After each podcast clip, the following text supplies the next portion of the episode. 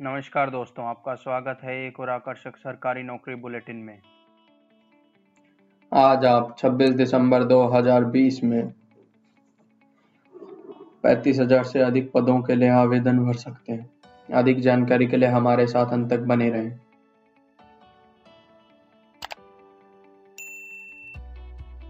आज के लिए पहली जॉब अपॉर्चुनिटी आईडीबीआई बैंक की तरफ़ से। यहाँ पे आपके पास DGM, AGM, manager, assistant manager, इन सभी के लिए पद खाली है, जिसके लिए आप अप्लाई कर सकते हैं सात जनवरी 2021 से पहले। एजुकेशनल क्वालिफिकेशन की बात करें तो डीजीएम के लिए ग्रेजुएट होना चाहिए, एजीएम के लिए ग्रेजुएट होना चाहिए, बीटेक। मैनेजर के लिए आपके पास बीटेक होना चाहिए, असिस्टेंट मैनेजर के लिए आपके पास ग्रेजुएशन होना चाहिए। लोकेशन, महाराष्ट्र, यहाँ पे इसके लिए लिंक है। आई अगली जॉब अपॉर्चुनिटी है हमारे पास ए पी एस सी की तरफ़ से, आसाम पब्लिक सर्विस कमीशन की तरफ़ से। यहाँ पे आपके पास जूनियर इंजीनियर सिविल और एनफोर्समेंट इंस्पेक्टर के लिए पद खाली है, जिसके लिए आप अप्लाई कर सकते हैं क्या 18 जनवरी 2021 से पहले। एजुकेशनल क्वालिफिकेशन की बात करें तो जूनियर इंजीनियर सिविल के लिए आपके पास डिप्लोमा होना चाहिए सिविल इंजीनियरिंग में। और एनफोर्समेंट इंस्पेक्टर के लिए आपके पास ग्रेजुएशन होनी चाहिए। लोकेशन आसाम यहाँ पे लिंक है इसका एपीएससी रिक्रूटमेंट डॉट इन अगली जो अपॉर्चुनिटी है हमारे पास एपीएससी की तरफ़ से। आर्मी पब्लिक स्कूल की तरफ़ से।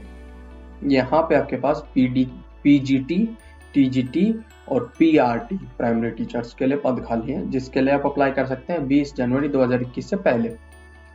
एजुकेशनल क्वालिफिकेशन की अगर हम बात करें तो पीजीटी में कौन कौन से सब्जेक्ट रहेंगे? जैसे history geography economics mathematics chemistry psychology informatic practice physical education इसके लिए आप बी एड जिन्होंने कर रखा वो लोग अप्लाई कर सकते हैं। टीजीटी की अगर हम बात करें तो क्या क्या सब्जेक्ट्स हैं?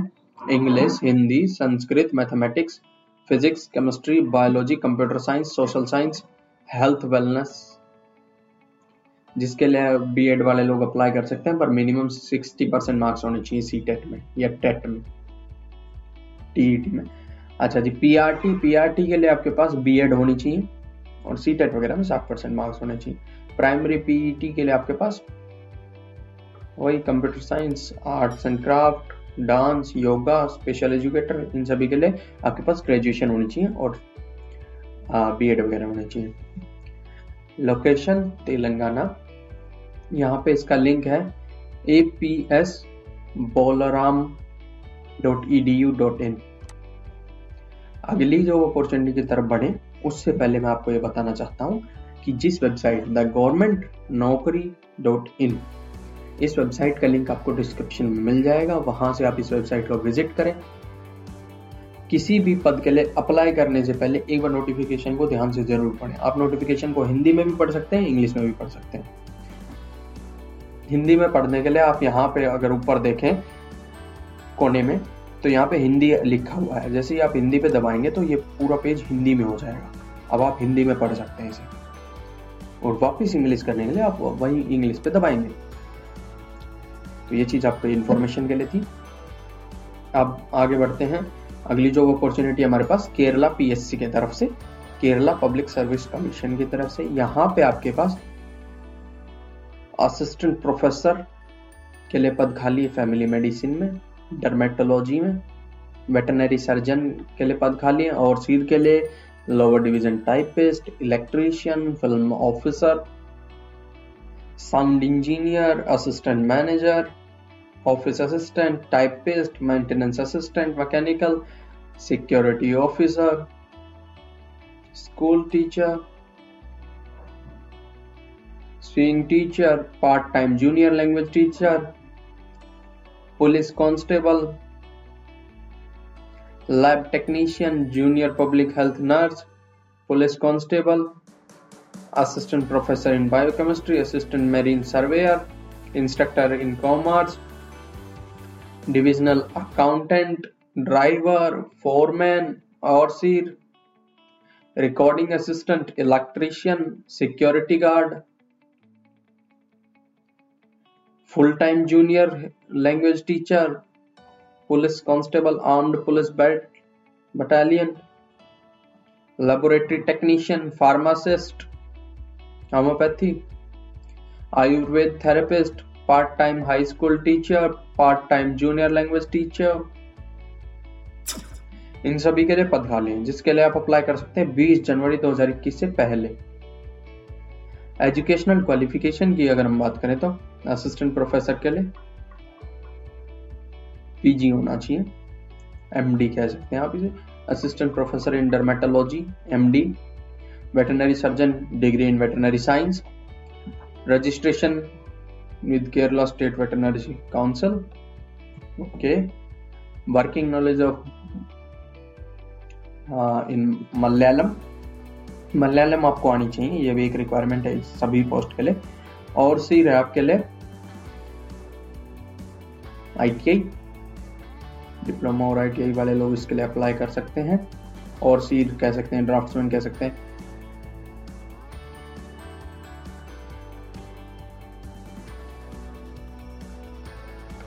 अच्छा जी, अब इसके लिए लोकेशन अगर हम देखें तो लोकेशन इसके लिए हमें पहले पता है केरला पीएससी है तो केरला होगी, और इसके लिए लिंक है हमारे पास Kerala P S C dot G O V dot in अगली जॉब अपॉर्चुनिटी हमारे पास डब्ल्यू बी सी एस की तरफ़ से। वेस्ट बंगाल सिविल सर्विसेज़ की तरफ़ से। यहाँ पे आपके पास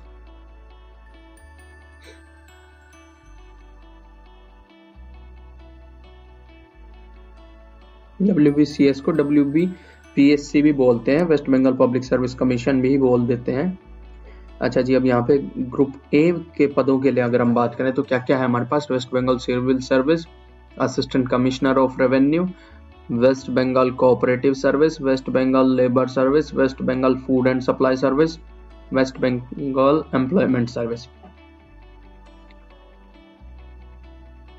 अच्छा जी ग्रुप बी की बात करें तो West Bengal Police Services. Group C, Superintendent District Correctional Home, Deputy Superintendent, Joint Block Development Officer, Deputy Assistant Director of Consumer Affairs, West Bengal Junior Social Welfare Service, West Bengal Subordinate Land Revenue Service, Assistant Commercial Tax Officer, Joint Registrar, Assistant Canal Revenue Officer, chief controller of correctional services और group D की अगर हम बात करें तो यहाँ पे inspector of cooperative societies, panchayat development officer rehabilitation officer, इन सभी के लिए पद खाली है, जिसके लिए आप अप्लाई कर सकते हैं 15 जनवरी 2021 से पहले।